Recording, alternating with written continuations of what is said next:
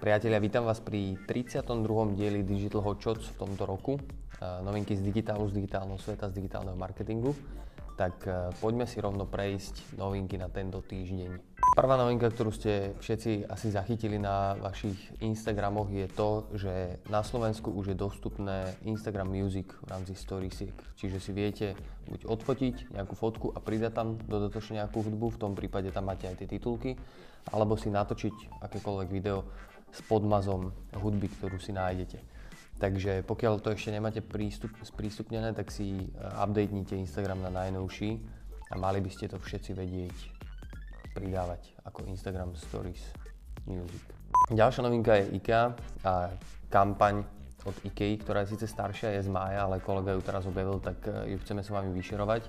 Tá kampaň sa volala, že Sensitive Rooms a využívala v podstate na Instagrame, keď máte nejaký senzitívny content, tak vám to vyhodí takéto oko preškrtnuté cez, tak jak to tu vyzerá, a že sensitive content.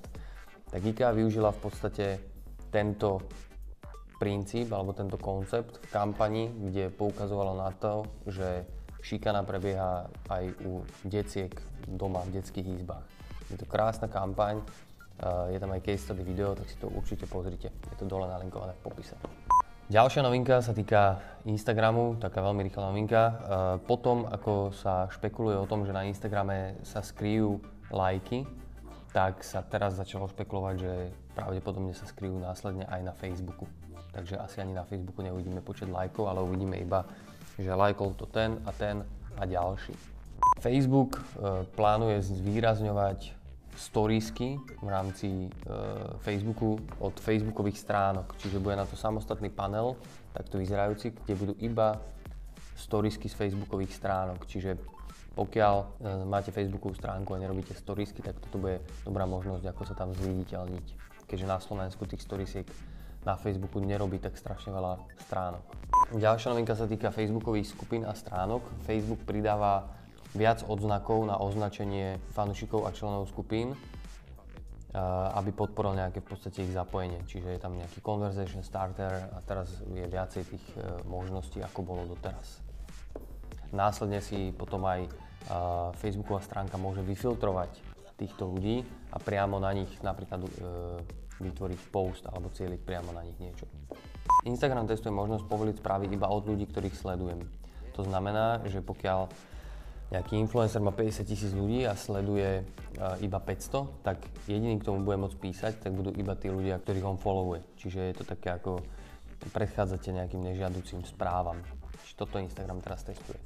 Máme tu aj ukážku toho, ako bude vyzerať uh, nový desktop interface Facebooku s tým, že niektorým používateľom sa už tento interfejs zobrazuje, takže postupne by sa to malo rolloutnúť na všetkých používateľov na Facebooku.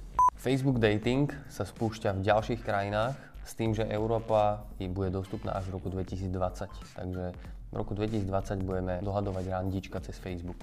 Facebook prestáva defaultne skenovať tváre ľudí na fotkách a vy si to viete buď uh, vy si to viete aj naspäť zapnúť.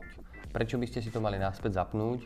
Facebook uh, má takú myšlienku, že Mali by ste si to zapnúť preto, aby po Facebooku nekolovali nejaké fotky, o ktorých neviete. Čiže keď to budete mať zapnuté a Facebook vás identifikuje, že vy ste na tej fotke, tak budete vedieť, že tým, že tam budete označení, že ste, to, že ste na tej fotke.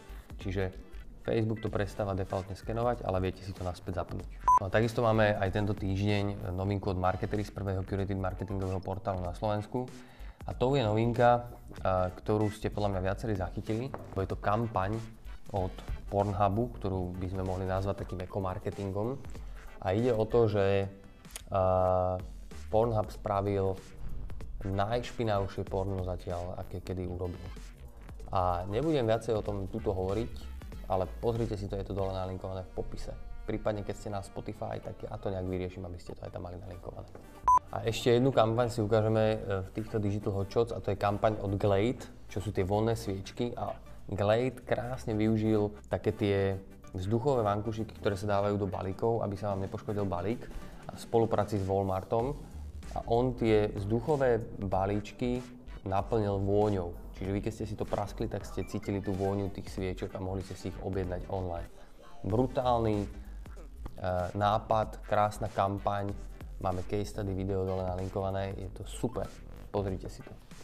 Instagram začal vyvíjať novú aplikáciu Threads, ktorá by mala konkurovať Snapchatu a v podstate v tejto appke ide o to, že môžete zdieľať so svojimi priateľmi statusy, polohu, ale aj výdrž baterky a mali by tam byť aj všetky kreatívne nástroje z Instagramu, ale je to o tom, že by to malo byť viac také ako keby osobné.